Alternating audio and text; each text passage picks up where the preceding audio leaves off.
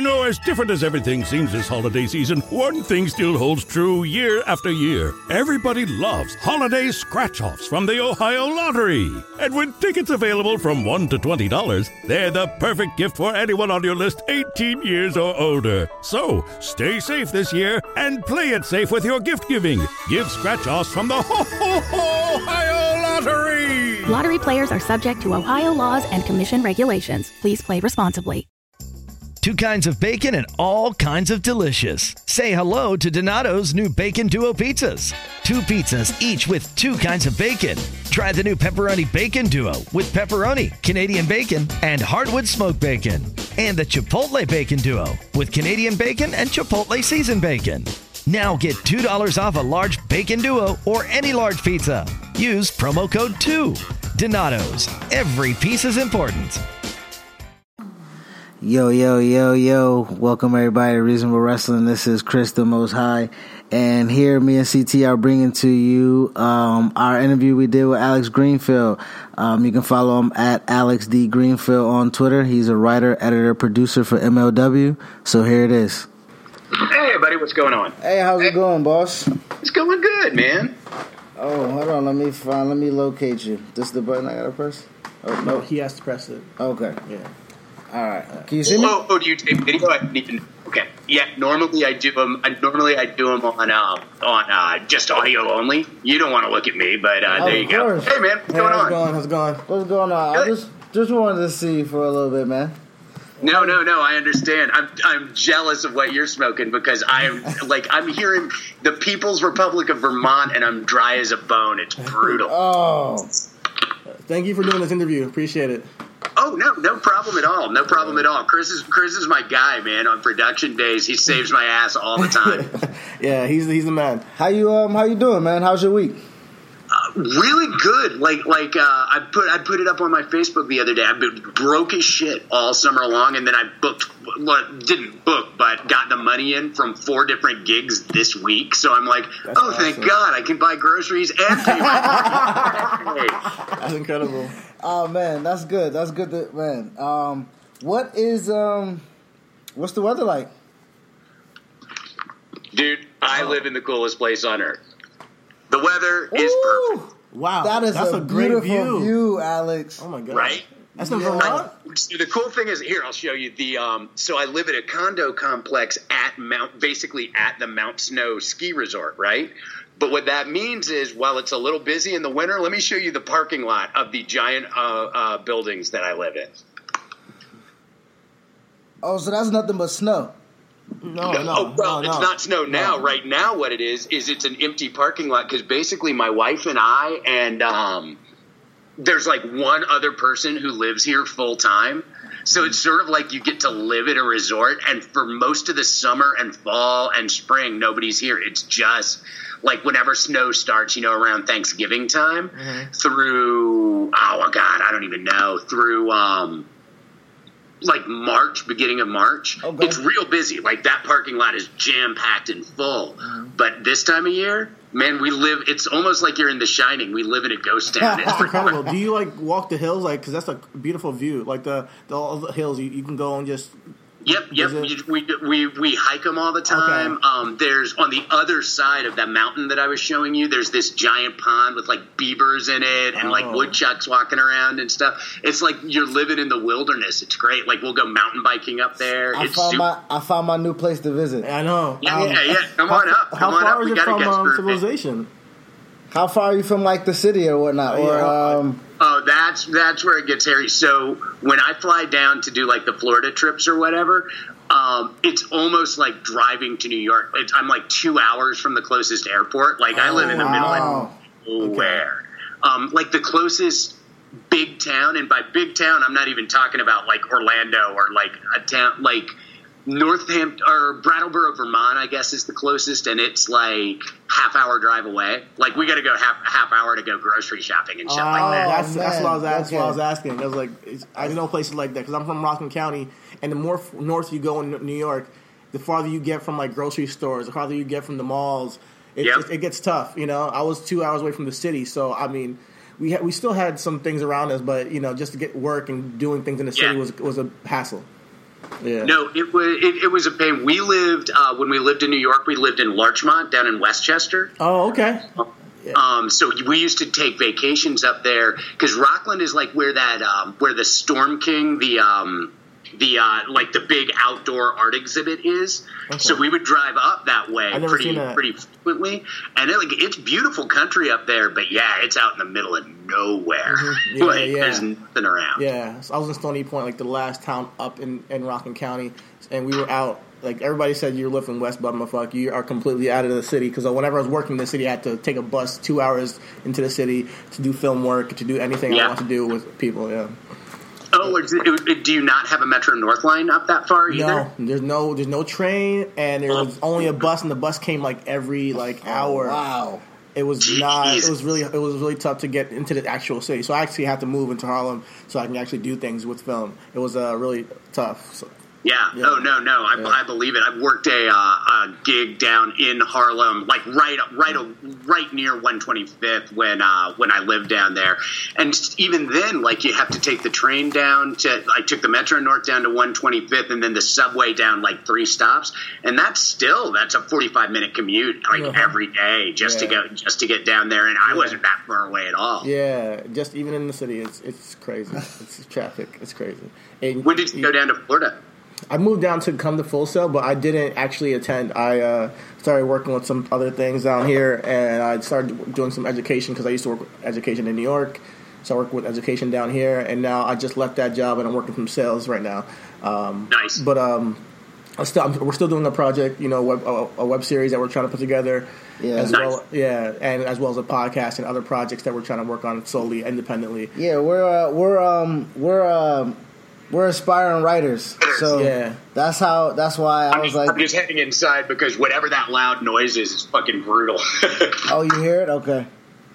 Um, yeah, so um, we're aspiring writers. That's why I said. That's why I wanted to actually interview you because of um, you're right. Like you write, you're a writer. You know what I mean. So we wanted to kind of pick your brain. Uh, sometimes Yeah, we yeah, get we get into our like writer's block, or we kind of our direction. We figure out where we're Oh, trying dude, to go. I just got over like a five months writer's block. So I- like all I was doing was the wrestling stuff and not any writing. And then all of these gigs came in, and now I'm like, oh shit, I, I have jobs to do. What's going on?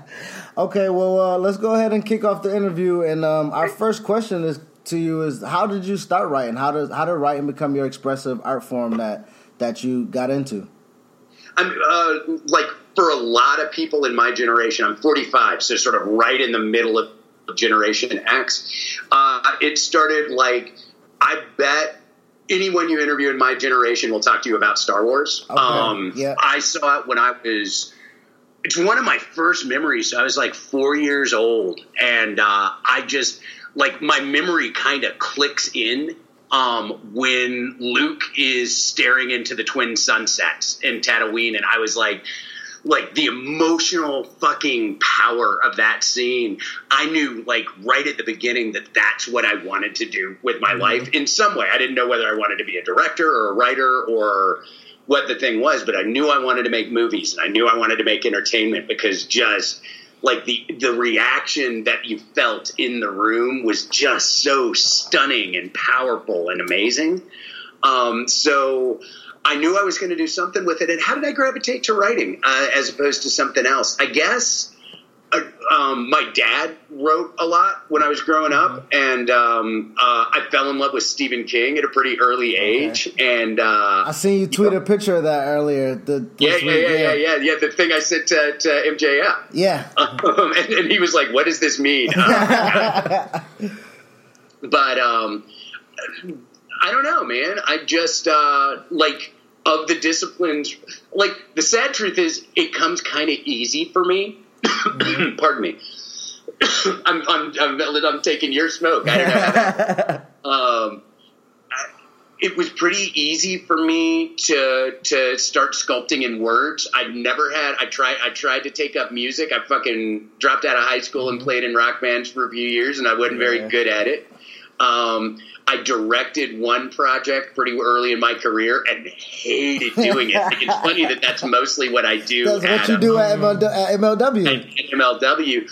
But it's a different thing doing a feature. I mean you guys know this working in the business. Mm-hmm. like when you when you are the director and you're in the big chair on a feature and like mine was pretty small but you know 45 people depending on your every decision. I was like that's Yeah, too much pressure, tough, it's a lot Fuck of that. pressure. let me write the scripts and pass this off to somebody else. That's that's better. And look i've been fucking lucky man. I haven't worked a real job since 2004 like like a job where you have to get up Yeah. and go into an office and and want- we that wanna sort of like thing. Yeah, we, we're, We wanna be like we you. trying to, yeah, that's definitely exactly what Yeah, that's- right? we have. The, you know, the having that spirit of just not going to work and just creating something new is what we both have, and I see that you know that you haven't done that. So like we're trying to achieve. We're trying that to emulate dream, that, that, dream. yeah. 'Cause it's like no, the come, come, because it's like when it's clicking. And look, I mean, you know, Chris knows from working with me, and and you know, we've all worked in the business. Like there are all of these stressful moments and all of that, but but when you're out of them and you take this little perspective, like what we get to do with our lives is we're fucking entertaining people. So like the stakes are like it seems crazy on the day, but the stakes are freaking low um, because what we're doing is we're bringing joy to people's lives. Like even if we're writing as you know, I like writing horror movies. It's sort of my home genre. That's Um, great because that's the next question. That was the next question. Yeah, That was what's like your a- favorite Yeah, genre? I was about to ask what's your favorite genre, so go ahead. Oh, horror, horror, no, hands down, no question at all.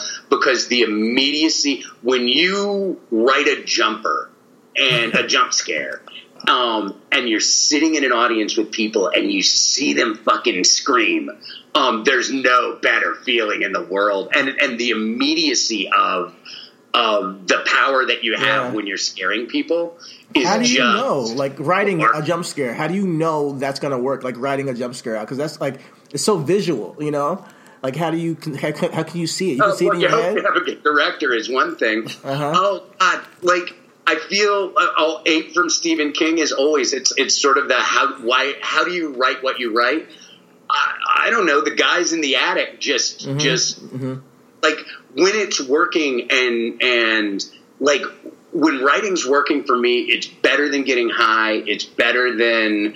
Uh, I, I've done a whole lot of drugs over the course of my I life. know, and- and- I know what you mean. You Yeah, know, yeah. I feel that way when I wrote. Actually, when um, I'm doing this this fan fiction of Bray Wyatt, and like, and uh, but doing a deep dive into like connecting the dots and like connecting Kevin Sullivan with uh, Blackjack Mulligan and having uh, Dan Spivey turn be corrupted by Kevin Sullivan and be uh, Waylon Mercy, and then have Yeah, yeah. Bray Wyatt be a prodigal son of a cult. Like it's really fun conducting and and and translating that because you're visually seeing it as you're writing. Um, yep. It's, it's it's sort of there's that moment when you're really really into it right in the zone. where you stop writing you know you got to go take a piss or whatever and the real world seems less real than the world you are writing it's the best moment in the world Yeah. so like how do you how do you make a jump scare that you know is going to work um, I don't know mechanically. Like I don't know. I, it's not as though I'm thinking I need to put a jump scare here so that Okay. people will jump. It's in this moment. You're in this character's head, and whatever the whatever the jumper is, you know, the shape in the mirror behind him or whatever. It's just that that feels organic, and that's the best part of writing to me is Yeah. when you just know. Um, when it doesn't feel like you're writing, when it feels like you're being dictated to uh, by the characters in the story and by the world. So it's almost like you're transcribing rather than creatively writing. And I know, like that's just a feeling, right? Like Yeah. it's it's all coming from your brain and your consciousness. But when it doesn't feel like that's what's happening, it's pretty goddamn great. uh, so you did say you was in a, a writer's block for about five months. So outside of wrestling, what what other ventures are you working on right now? Like uh, what what what are you what you got going? I have. I'm working on a project with my man uh, Spiff TV, who's a hip hop music video Yeah, director. yeah, yeah. I know. Yeah, you know, I love hip hop, so I know Spiff. Out. Yeah, I watch Spiff stuff all the Spiff's, time. A, Spiff's a great guy. This is the third project I've done with him. Really? And, uh, it's a you, you you you will appreciate this, Chris. It's a uh, it's a hip hop stoner comedy. Oh, Um, sort of, that's awesome. sort of old school I'm tuning in. Yep. it's sort of old school Cheech and Chong style about this guy, uh, white guy, runs this um, like old school video arcade. And uh, I guess I shouldn't like I shouldn't stooge it off too much. Oh, yeah. But uh, it's um, uh, what's what's the easiest way to say it? It's a fun it's a fun stoner comedy with a um, Keep it kayfabe. Yeah, yeah. Don't go up too much. It's a, it's a, K- it's a K- it's it's a stoner comedy. Um, like we've got some really interesting. Spiff's got some really interesting talent coming in, and I'm kind of writing to them. Okay. Uh, uh, and um, it's fun. Like it's a that's a muscle that I really. I mean, again, forty five year old white dude. Uh, uh, it's a it's a voice that I and a muscle that I don't get to exercise a lot. But I feel like you know Spiff digs the fuck out of my work, and if Spiff digs it, uh, I feel like I must be on the right track. Yeah. All right, But that's he's really cool. Like he's a really cool creative guy. He's going to be a big director in ten years. Everybody's going to know uh, Carlos Suarez. Like Okay. he's Okay. going to be. Uh, he's going to be a major comedy director, so it's pretty cool being in on the ground floor with a guy like that. So I'm doing that one. I'm also uh, working on a horror movie for a, for another set of producers. That's basically a um, there's some supernatural elements, but it, it's what amounts to a slasher movie. A bunch of people in the woods getting getting killed one by one, um, and and like that's. It sounds like I'm saying that's lame, but they're super fun to write because I grew up loving those movies. How do and you- like, how do I'm more psyched about Halloween than anything else coming out right now. I'm sorry. No, no, I'm sorry. Um, I was going to ask, like, writing horror, I see that as such a difficult genre to write because as we got, has the, the culture has changed. In the 80s, we didn't, you know, things are now exposed. So it's like, it's hard to make people scared now, you know, nowadays. It's so hard to, so when I watch horror movies now, I'm like, I see very rarely do I see a really good one, you know, where I'm like, that's, it makes sense. Um, I, I, I can suspend disbelief and I can Yeah. buy into their storyline. So, how do you tackle that when writing with horror? Because I've never considered writing horror. It's it, uh, it's cell phones have fucking hurt the business. That's for sure. because because it's something you always have to wrestle with, right? Like um, we have such an instant communication culture um, that you either have to oh you know you at least have to have the scene where the person looks at their phone and they're like oh oh I don't Yeah, have signal yeah. whatever. Um, it's tough now because audiences are very smart. Um, they're used to the old bag of tricks, but then you know, you get stuff, you know, like we're in a wave of really good horror, like from Get Out to It Follows to Hereditary. Um, there's these, this whole group of new voices who took the work of the masters, Carpenter and Craven and uh, Tobe Hooper and guys like that, um, and are really taking it to um, taking all of those tropes and moving them to a new new place and uh, I steal from them all the time. I steal Right. from Stephen King all the time. And you know, you flip those tropes around, and and uh, um, I don't know how do you scare people. In in when it's a smart audience, you use their expectations against them. I mean, we deal with this in wrestling all the time, right? Like when you expect. Uh, the baby face to do this, you you zig or you zag, or sometimes you pay off exactly what the audience wants, um, and and and by doing that, uh, you give them a satisfying experience. Okay. But, but scaring people is the most fun you can have uh, uh, in just about any genre I've worked in. Speaking of wrestling, um, so you were writing for SmackDown, right? Yep. All right. So how was like how was that experience writing for SmackDown? Uh, started out awesome and ended up uh, uh, ended ended up. Um, you know, Vince McMahon and I didn't get along. so for Vince McMahon, we got in a lot of shouting matches. Okay. uh, because our creative, um, our creative visions, I guess, uh, were very different on a number of the things we were we were doing. Like my my two main champions were Rey Mysterio and and King Booker. Okay. and um, particularly in Rey's run. Uh, Vince and I just had very, very different interpretations of what we wanted to do. So it got to be like we were we would get in shouting matches every day. What did you like guys wanna know, do? Like- Bruce can tell you stories. Yeah. Uh, uh, Chris, Bruce will tell you stories next time you're at uh, you're you're at um, uh, an MMLW taping about me and Vince just like in each other's faces, red faced, yelling and screaming at each other. Um, part of that was my immaturity. Like it was my first big job in the business, you know, and uh, I thought I knew everything. And uh, didn't. Uh, still don't know everything. Like that's a big realization. But um, I mean, it was a great experience in the sense of, I mean, you see, like I made more friends in that period of my career mm-hmm. uh, that I still have and still work with. You know, Court uh, for one. Uh, Court was my right hand. You know, I'm his right hand man now. He was my right hand man back in the day. Then um, the skills I gained there have carried forward through my whole career, like I've, I've worked in mixed martial arts and pro oh. wrestling and combat sports as a whole for more than a decade now, solely based off the two years I worked at WWE. Um, and I have, you know, some of the best relationships and friendships of my life. Oh gosh. Okay, you're better. Okay, you're where better. should I? Do you want to re-rack? Where should I start? Um, you you were saying um the um the relationships you built uh, oh yeah, relationships I built at WWE are relationships uh, that I've carried forward. Like it was a totally positive experience that I would recommend to everybody. But uh, uh by the time I left, uh, uh, I by the time I gave my notice, mm-hmm. I was fucking ready to get my. yeah, yeah. How many people look, are I had writing? easy too because I booked a movie. I booked a script writing gig um, in August and turned in my uh, turned in my notice in September because I was mm-hmm. leaving with a safety net. So yeah. it worked out uh, pretty good for me. Well, how how was it collaborating? How many pe- how many people are in the room when it in in that process in that process for wrestling, and how does that compare to you writing? Uh, for television and movies, like how is the collaborative effort and collaborative writing different from wrestling than any other uh, than other uh, fields that you've worked in?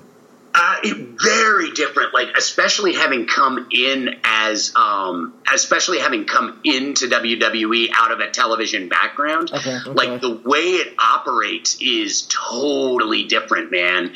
Um, but but I had a I had a really good team. Like I started out, I was working under David Lagana, who's currently he and Billy Corgan run the NWA. Okay. Uh, who's a real sharp, creative mind. Um, uh, you know, I had Court on my team. I had uh, our assistant was a guy named John Carl. Um, who's uh, who now like is a is a big muckety muck in the video game world. Mm-hmm. Like, um, who was it? Andrew Goldstein, who worked yeah, with us yeah. on he was on Team Raw. Like our team during that period, like a bunch of us have shows on the air of one kind or another, either in wrestling or in or in other in other things. So it was like it was a tumultuous time, but it was a real talented team of people. But in terms of the process itself, like typically what happened, you know, when I was working under Dave, is we all came with him for, for we all came to him with our pitches for the week. Um, he'd pick which ones and, and, in what way we were going to move forward. Uh, after I was there before too long, I was writing the scripts of the show. Sort of, it was Dave's vision, but I was mm-hmm. I was mm-hmm. the one writing them. And then Dave moved over to ECW, and I got promoted to head writer. Oh, and um, then I had to be the one who was butting heads with Vince instead of. how is it working for Vince? Like, I mean, how is his personality? Like, you know, working with him like personally, how is he? Uh, Vince. Mm-hmm. Um, shrewd, intelligent, dismissive, a total asshole, and a creative genius. Like all of those things simultaneously being true. If that makes sense. Yeah. Um, he's he's uh he to me he was a man of great contradictions because okay. some of the the best creative lessons of my life I learned from Vince, and some of the worst habits in terms, especially of of of personnel management and how to get okay. the best out of people. Some of the worst lessons I ever I ever saw were from Vince. I mean, I guess they were ultimately good lessons because uh, I don't I don't conduct myself that way with the people who work under me. At least I, Chris will tell you better than I will, yeah. but uh, I don't think I do anyway. No, no, no. Yeah. yeah, working working under you. That's why I'll I'll try to get to wherever we're at. You know what I mean? I'll probably find my way in New York on the fourth. Um, but um, is is working in the business like it's a I see how stressful it is. Like you know, we just did the show War Games um, that's going to be on YouTube tonight, six oh five. Nice plug. Six oh five p.m. yeah. But, the Superstation, the new Superstation, the new Superstation on YouTube. Yeah, YouTube that is, is, the, super, is the new Superstation, like for real. Yep. Uh, today. Um, um, how is it writing for MLW? What is is the process? I know the business is different. Court and Vince are definitely kind of different, uh, but tendencies may be the same of how things are wanted to be done. How is it writing now from then to now for wrestling? Uh, I, I fucking love it. And like at MLW, I, I love it. Um, part of that is uh, Court trust me more. Okay. You know, Vince did. So it's it's uh, it's a much. There's a, a lot fewer fights, and that's not to say that you know. And, and this isn't talking out of school at all. Court and I, it's not that we agree on on every angle or or whatever, but um, ultimately, this is this is Court's vision that I'm executing. Okay. but we're creatively in sync enough because it's not as though we didn't work together during the during you know from 2007 to to last year when we started MLW again. Court and I worked together on half a dozen projects over Wow. over that period of time. Like we just have a real good creative colloquy between each other. Um, I and and we I feel like we mitigate our our we mitigate each other's worst. Like, did you guys watch Glow this year? Yeah, I I, watched, watched it some last of year. it. I didn't yeah. see it this year. I Oh, saw season one. I saw I saw a little bit of season two. Yes. It, and the tenth episode of season two is the first time they do the show within a show. So the Okay. presentation of that particular episode is as though you are watching an episode of Glow. Um, that's what, like, left to my own devices, that's what an Alex Greenfield wrestling show would, would look like. It'd be like 70, 80% vignettes and one or two matches. Like. I'm much more interested. And I mean, Chris sees it, you know, when I'm working. Like, when I'm out there with Salina and Ki or Max and uh, Aria or, you know, Jimmy, Jimmy Havoc, Havoc, like, yeah. that I love. Like, I would, I would just be making short films all the All time.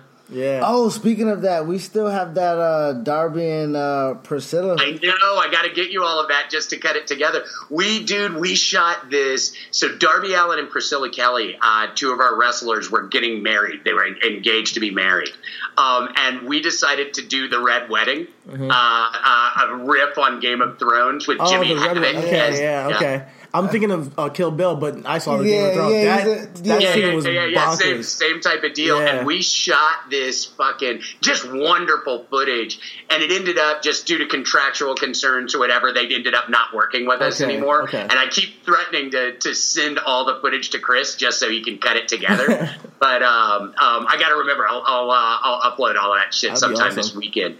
But um, uh, such a great bit, dude. It was so cool. And uh, we never got to air it. It's such a bummer. incredible. like that's the worst part. Like when um, uh, when you get really invested in a talent and they end up leaving. Oh, but that's- yeah, true any yeah. you work on. But it's, it's it's cool that you can be uh, and bring your horror um, vernacular and, and style to a wrestling avenue in a certain way and touch on your the, the same tropes and bring it and bring it to a new genre and change it. You know, it's it's melding two worlds.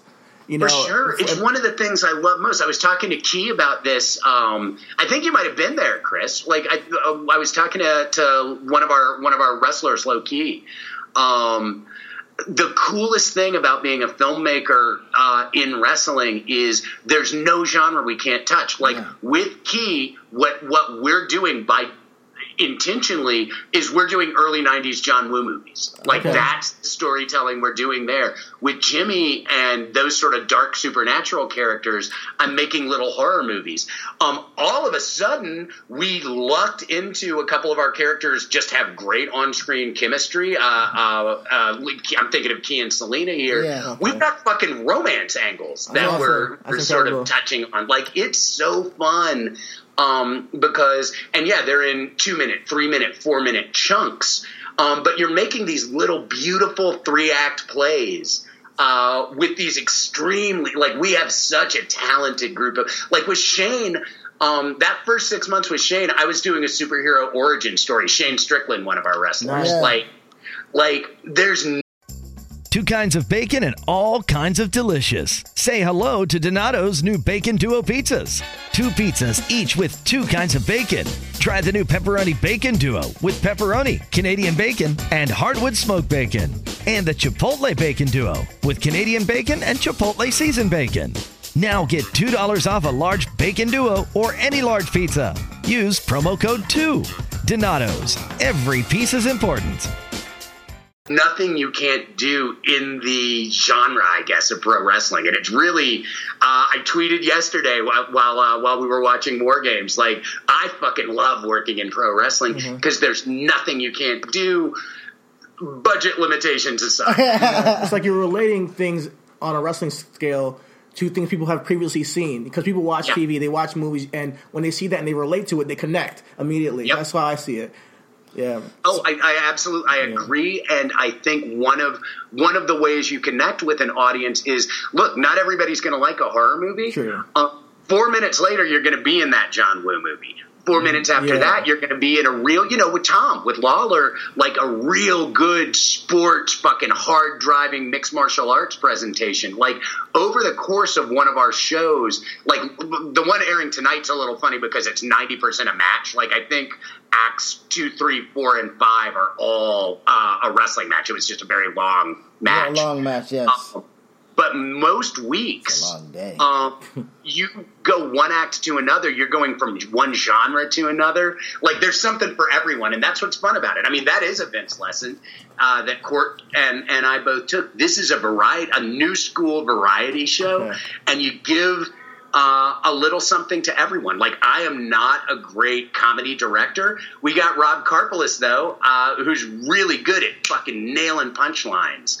Um, We got, uh, you know, Sean O'Hare, one of our producers, um, worked in mixed martial arts for years. He knows that gritty sports presentation, you know? Like, we've got a really cool, diverse team of creative artists uh, who can who can knock out anything. And I'm sort of on creative stuff. I'm kind of at, at underneath court, but near the top of the pyramid in terms of figuring out who does what.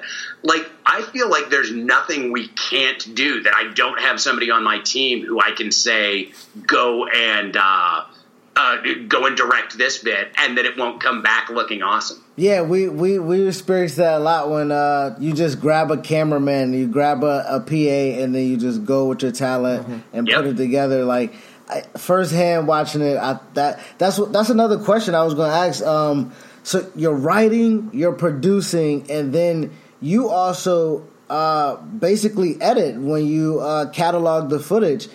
You do that for how like that has to consume you. Like how, how does that all work in this in in the with, with it? balancing time is uh, balancing time is a fucking problem. Um, oh gosh, so my so like taking it from on the day. So when we get to whether it's Florida or New York or whatever, um, we have a list of of we have what we call a grid, which is what the next block of episodes is going to look like, sort of working backwards from the next month's event. Uh, what happens week one? What's our main event? Sort of that that type of layout, um, which always ends up changing because one match works, another match doesn't. You know, it always changes. But we have a pretty clear idea of what we need. So we get into pre-tape day, and, and fucking Chris is having to find my form that I leave everywhere, my checklist. Um, uh, he comes up and he's like, "Here's your clipboard. You left it. God even knows where it's small somewhere." Um, but uh, so we have a full list that Court, me, Sean O'Hare, uh, uh, and the rest of the creative team have all put together that are all of the various out of ring elements that we need for the next block of shows. Um, and then it really is, you know, we divvy them up based on skill set and uh, availability and and that sort of thing. And we we go off and we shoot them and uh, we freaking knock them out of the park. Like this was a really good taping session last How do you find time. locations? Um, lots, mostly in and around fucking hotels or beg, borrow, and stealing from people we know in the area. I talked to Chris, and he tells me about the places you find, like the boiler room that you guys did Yep. MVP and Sami Callihan in the hotel. Like, how do you guys actually manage the hotel to let you guys do that? That's like that boggles my mind because I find I try I try to find locations with my projects, and I just have a hard time doing it. It's I am a charming motherfucker. It's one of my biggest things I learned from Alex. I, who will lie, beg, borrow, steal. Uh-huh. Uh, I need to uh, learn no, that. You guys are so good at that. I can't. I I guess it's a new skill. Some sometimes it sometimes we go straight guerrilla. Like we don't Okay. ask anyone. But easy, easier That's to. me. Uh, I always just try to just guerrilla. it. Yeah. Yeah. No, some sometimes we go straight guerrilla. A lot of times I can I can say, you know, all candor and honesty, oh, we'll put you over on the TV show. Like I'll gild the lily like we're the biggest thing in the world and they'll be like, "Oh, yeah, sure." Um, with hotels, it's usually easy uh, because we rent a ballroom uh, to do our shooting, and that's where we set up our standing set for interviews and Okay. stuff like that. Um, and then I'll grab a cameraman and uh, we'll go somewhere. And it's not that we necessarily have gotten the permission to shoot in the stairwell or on the roof or any crazy, you know, stuff we do on the elevators while people are getting on and off. um, but you know, where's some wood to knock on? Um, you know, uh, uh, I don't know. You half of it's charm, half of it's It comes off um, great though. Like I, when I watch it, I'm like, you can't tell any like uh, where you are, and it looks legit. It looks like it's. Uh, it looks like you guys do have an arena sometimes. You know that it's Yeah. like, all right, they have their own arena. This is backstage. It looks great. Yeah, because we Yep. so on our on our podcast, uh, our podcast is called Reasonable Wrestling. So we we'll watch Raw and we'll watch the pro, the, the current product, and we figure out our best produced, worst produced, best written, worst written. And one time, like we literally saw Bobby Roode in a broom closet because it was a broom behind him. Yeah. And he was like, "Oh, that is so badly produced." You know what I mean? I'm like, MLW never has brooms in there, and I'm like, you know, Yeah. so it's you know, producing is. See, you're jinxing us now. Like, I- next time, I'm screwed. Um, but Court, court's gonna be like, God damn it! What are all these brooms doing? Uh, as far as writing though, how how does um how is that process as far as blocking out blocking out time um as far as like a storyline um like the arc of Shane I remember the first 6 months of Shane Strickland um how how do, how do you come to that ending to then work backwards um as far as building that super that super um Hero su- superhero persona for, for that character Oh God, uh, um, a lot of a lot of. Uh, so at the beginning, total happy accident, right? Like I didn't know Shane. Like I knew his work. I'd seen I'd seen matches, but I didn't know him at all before the first time we worked together.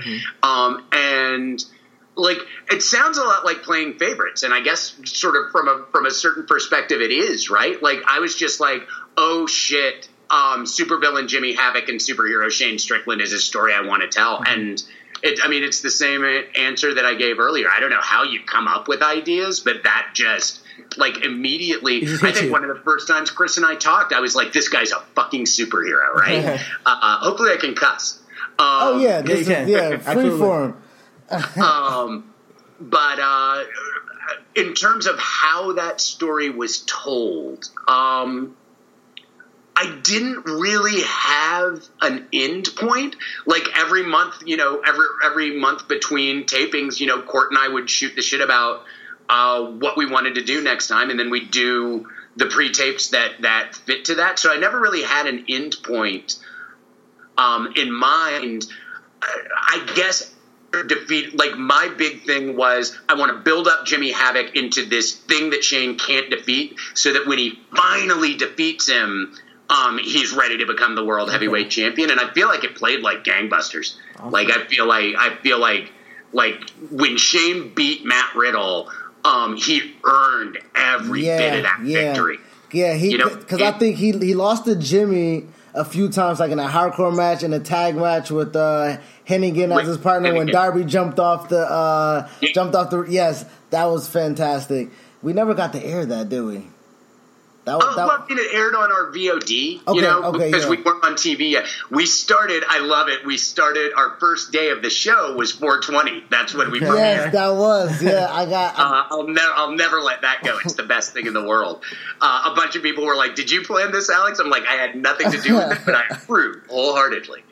Um, but uh, no, no, no. So a lot of that story, because the cool thing about the way Court did it is we really. Um, we worked out a lot of the kinks in the production and storytelling process during that period. I mean, there are things that were a bummer. Like I wish I loved that Santana um, Priscilla program. Yes. and Yeah. never never got to finish it. That's my biggest. Uh, that's my biggest bummer.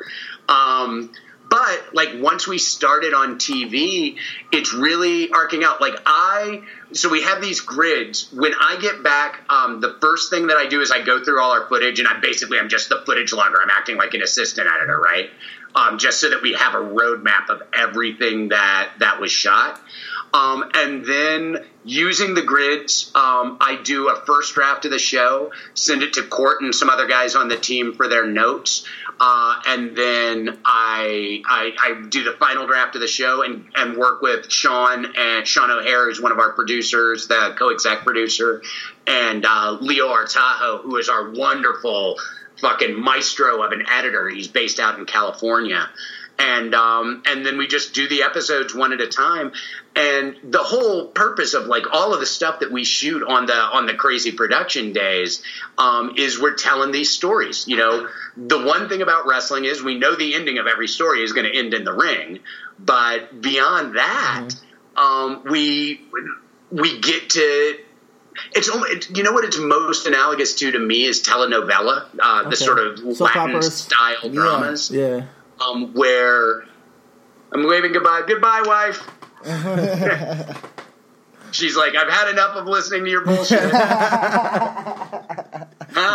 She's like, I've got to go to work. She. She's out. She's like, I'm done with this. Um, bye, love you. Um, sorry. No, No, So- no, no. So so we you know, there's a little piece here like like in this week's episode there is a um there's just this little pre-tape. It's the one we shot in the hall with Ki and Salina come in and there are all these reporters Oh yes, then yes, yes. in a way they they rub up with a certain other talent who Low Ki has never fought before. You know, you drop these little breadcrumbs Yeah. along the path and then they build and they snowball and they become an avalanche and then you get to the to the meat of the story. Um, what's what's fun about every week's TV is you're at different points in all of these different stories. Um, so we're near the end of of the story of, of Shane Strickland and Sami Callihan. We're coming up to War Games. We're at the we're at the final act of this. But even as we're coming to this final act, we're dropping all these breadcrumbs to start all of these other stories. So it's just it's always a juggling act of of where you are in the different tales, and that's why I try and arc them out in advance so that I know at least for the next month. And it's hard, you know, just given the realities of indie wrestling, it's hard to know beyond two months or so, Yeah. uh, like what each story beat is going to be.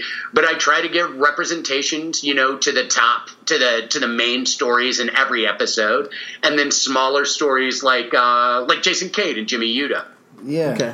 Pop in one beat here, and then a couple of weeks later, another beat here, and then one interferes in another guy's match. So you keep these things, you keep some things on a simmer, to use a cooking metaphor, mm-hmm. and some things you bring all the way up to that big boil where it's all boiling over. And some things you're just dropping in a little spice here and a little spice there just to um, just to intrigue the audience because they'll let you know if they want to see something. Like Yeah. I, I have a suspicion after 605 tonight, a lot of people are going to be making a certain request, uh, and that's good because Okay. I've, I've stoked their uh, I've stoked their fire a little bit. I think that's that's one of my one of my um my peak.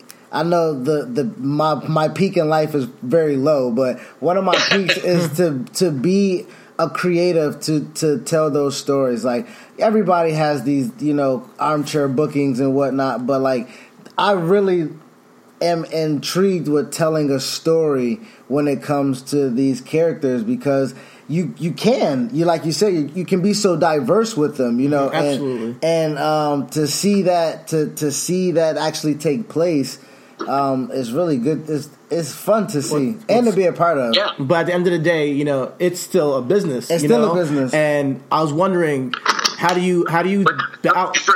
Hello? Yeah, you hear me? No, no, no. I'm, I'm back. I froze for two seconds. Oh yeah, I was just saying. At the end of the day, it's still a business. So I was wondering, how do you balance the business? Because you said like you have indie stars who you might, may or may not be there, and then you have uh, things that you're trying to push certain people.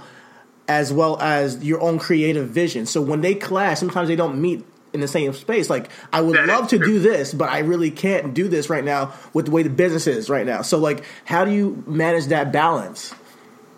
Um, again, it's sort of half of it's playing favorites and half of it's business realities, right? You will, uh, and Chris certainly knows. Like, I greedily, um, very greedily keep my own talent, and it's not that they're mine in any real sense, but it's the people I like working with, Of course. um, who I also know are going to be there uh, long enough for me to tell the more big, complicated stories. Um, and you know, sometimes we just put on matches, uh, which you know we're we're uh, ostensibly a fighting league, right? Yeah. So so just having a good fight is is its own reward. Um, and those people don't necessarily get as many as much storyline stuff. Um, I, I try to be as careful as I can that if I'm making a major creative investment um, with my mind into something, that I'll be able to pay it off. And thus far, that's worked out pretty well. Like with Havoc and Shane and Ki and Salina and like my core group of of interesting characters. Um, it's pretty damn fun. Um, I I know the people who will be around long enough for me to uh, to to make the kind of investment to tell a long term story, and sometimes short stories are fine. I, I mean, it's you know go back to Stephen King, right? There's Yeah. The Stand, which is a monster 1200 page book. And then there's night shift which is a bunch of short stories you know 10 12 15 pages long. Some sometimes and sometimes you learn like remember you know Kotto Brazil was a walk on for us. There there's an old thing in wrestling that you always bring your gear in your bag. That's where Kodo started with us and what started off as a walk on has become a year long story that I anticipate being a much longer story of this guy really coming Yeah. to the fore and Yeah, really getting incredible. over uh, because he's just he's he's a remarkable he's the best underdog in wrestling for my money right now. Uh-huh. and um, he gets better every time and he gets more comfortable in the camera and uh, in front of the camera every time. Um, and and is becoming a better and better wrestler. Um, and there's that's a long-term story that we're in already and it sort of took all of us by surprise that he just i mean you like at Battle Riot when he came out, like he's not very well known uh, um, either as Kotto or as Snoop on in New York. Man, you know people are watching and that they care because that audience blew up when he walked through the curtain, and that's like one of the most gratifying experiences of this run in MLW so for me. Okay, and, and also he had a good performance at War Games, so he showcased. He won the match. Sure, like he exactly. appeared to win that match. It was great. It was a huge moment. Can't wait to see it. So, um, so when, so basically, when when you are in this element, the sacrifice between art and business, you kind of already go into it knowing that that that's going to happen. Yeah, but I mean that's true in filmmaking too. I mean, Lord knows, uh, uh, I've had, man, I've been, I've, I've been close to the big brass ring, right? You know, you talk about the brass ring. I had a series set up at Fox that didn't end up going. Uh, I had a big movie at New Line that was uh, this close to getting set up, and then they fired the head of the company, Oh, and man. everything just fell apart. Like, you know, it's this business. Uh, uh, um, it, this business, Murphy's Law, is like Murphy's Super Law. Uh, Murphy's it Super really is. Law. Because if it can go wrong, it will. But boy, when it goes right, there's no better business to be in in the world. But, you know, there's things you can't plan for. Like, especially in wrestling, there are injuries. And, uh, you know, a certain company that can come calling and make your talent disappear disappear on the quick, and you can't even get mad at them because the level of, of difference in money. Um, uh, WWE sure did take real good care of me. Yeah. You know what I mean? Like Yeah. that's that's that's just a reality of the business, but it's a reality in in narrative television. It's a reality a reality in reality television. It's a reality in film. Um, it's it's yeah, I mean you know you can have the best idea in the world for one of your projects, uh, and you don't get anywhere finding the location you need, and it doesn't end up looking as good as you hoped it would, or that you'd see it in your head. Um, I mean, that's. I feel like that's just a reality of working in the entertainment business, not just in wrestling exclusively. Absolutely. So, what advice? Uh, this is our last question. We'll kind of get you out of here. What advice would you give to like young creators right now um, that's pinning things, that's trying to get through, trying to have, trying to see their vision through? Um, what what advice do you have for pretty much me? Anybody? get get out and shoot stuff like that. Really, like my first, last, and always. Um, it's uh, and look, I'm, I will not dog fan fiction in the sense that um, uh, like one of the when I first moved out to LA in 1998, um, uh, I got a job with a company. Uh, and the only writing I did for probably three years was writing coverage, that is, reading screenplays and basically writing book reports okay. on them. I didn't do any creative writing at all. And uh, when X Men came out, I was super duper fucking into it. And I wrote this X Men Hellraiser crossover. Oh, wow. Um, um, that broke the logjam. Like, like it was incredibly valuable to me. Uh, like, I, I don't piss on it at all, but that shit's never going to get made. Um, write a short, shoot it. Write another short, shoot that. Like you're building relationships with a bunch of talent who live in your area. Fucking hit up talent and say, "Hey, I'm shooting this short. Uh, it'll be a one day shoot. I'll buy you pizza. I'll mm-hmm. buy you beer. Uh, come be in my movie. Um, take advantage of every single thing you can take advantage of um, to get your stuff out there because there's we have a wheat from chaff problem in the sense of anybody can put anything up on YouTube. Yes. Yeah. But the bonus of that is anybody can put anything up on YouTube. Back when I was in college, there was no market for my short films that I made in school. Like it didn't exist. If you didn't get into Sundance or God, I don't even know if South by Southwest had started at that point. Maybe it had. I don't know. Mm. But like, if you didn't get into two or three festivals, no one was ever going to see your shit. Um, you have the opportunity now through Vimeo and YouTube and all of these places. A short film is not going to make you rich, but how many stories have we seen about a filmmaker who goes and makes a really good short and that shit blows up? And um, it's this great woman named uh, a director out of Kansas City named Jill, and I'm going to butcher her last name. I think it's Gevargizian. Like it's a uh, a difficult to pronounce last name, Jill Jill, Jill G. Mm-hmm. But she did this wonderful short film called The Stylist, okay. uh, a horror movie, uh, the seven ten minutes long, something like that. Just wonderful, and her career is starting to blow up. Like that's uh, I feel like if you want to step into that world, I mean, it's what Spiff's doing too. Uh, like Spiff's music videos are are short films. Are short yeah, films. they're short like, films. Such a cinematic yes. eye for everything he does, and um, like that's that's how you that's how you break in now. And I believe me, I'm a I the, dude. I wish I was 20 years younger for a whole lot of reasons. uh, uh, uh, the hairline being foremost among them.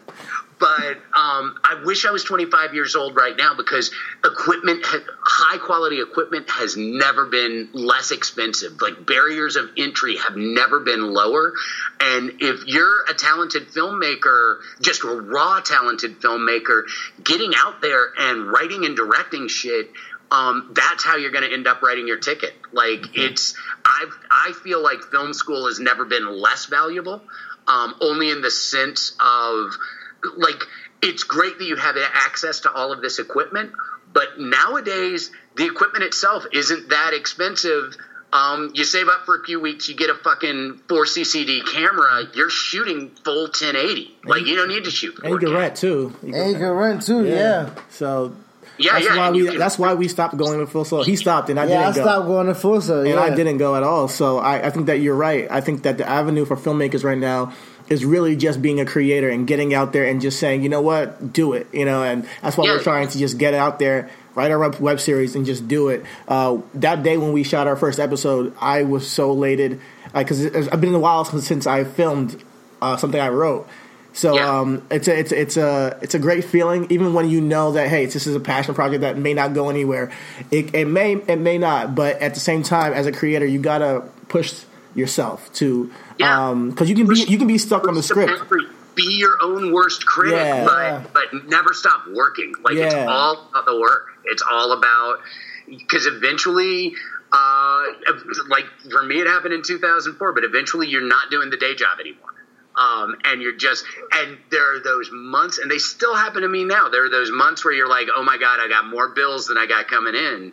Mm-hmm. Um, but ultimately, like it's easy, and I had the dreams just like anybody else of the walking the red carpets and the Oscar acceptance and all of that, and I'd still love all of that shit to happen. Obviously, um, I, I wouldn't turn it down, but you know what? I get to make a living entertaining people and doing pretty much what I want to do and that's like that's a pretty awesome place to be, you know. It's the dream, living that's the dream. The dream yeah, yeah. yeah. I, I, don't know if it's living the best life. I don't know if it quite qualifies for that meme, but it is. It is living the dream of ninety percent of the work I do is sitting on my couch, uh, daydreaming and getting paid for it and that's a pretty good place to be. And I think the I think the best way to get there now is to get your vision out there because there's there's 330 million people in this country, and somebody's vision, somebody's going to be taken with your vision, uh, and hopefully, it's eventually it's somebody who can cut you a check. You know, it's funny. You said you um, you get paid to daydream.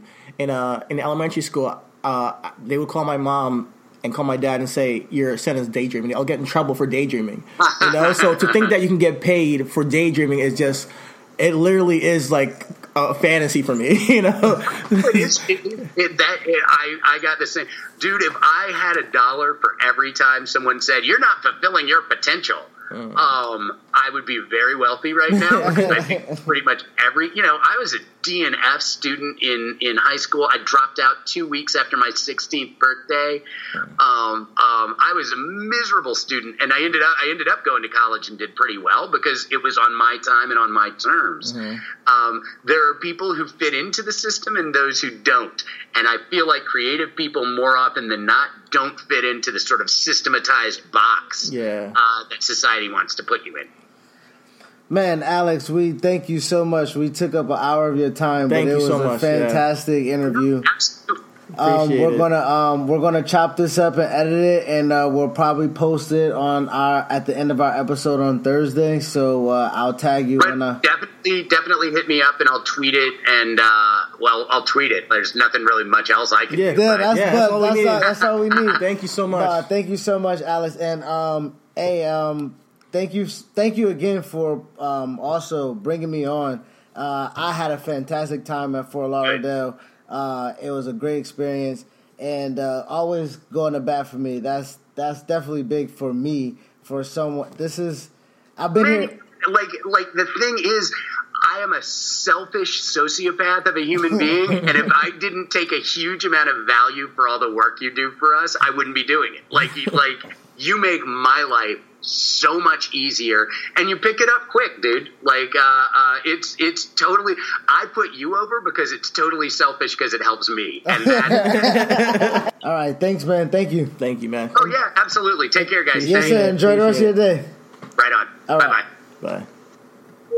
And there you have it, folks. Uh, our interview we just had with Alex Greenfield, writer and producer and editor for MLW Major League Wrestling. Make sure you guys uh, check out them and subscribe on YouTube every 6.05 Saturday night. If you can't catch them Friday night on beIN Sports, it's on YouTube, MLW, Major League Wrestling. Two kinds of bacon and all kinds of delicious. Say hello to Donato's new Bacon Duo pizzas. Two pizzas, each with two kinds of bacon. Try the new Pepperoni Bacon Duo with pepperoni, Canadian bacon, and hardwood smoked bacon. And the Chipotle Bacon Duo with Canadian bacon and Chipotle seasoned bacon. Now get $2 off a large bacon duo or any large pizza. Use promo code 2. Donato's. Every piece is important. Two kinds of bacon and all kinds of delicious. Say hello to Donato's new Bacon Duo pizzas. Two pizzas, each with two kinds of bacon. Try the new Pepperoni Bacon Duo with pepperoni, Canadian bacon, and hardwood smoked bacon. And the Chipotle Bacon Duo with Canadian bacon and Chipotle seasoned bacon. Now get $2 off a large bacon duo or any large pizza. Use promo code 2. Donato's. Every piece is important.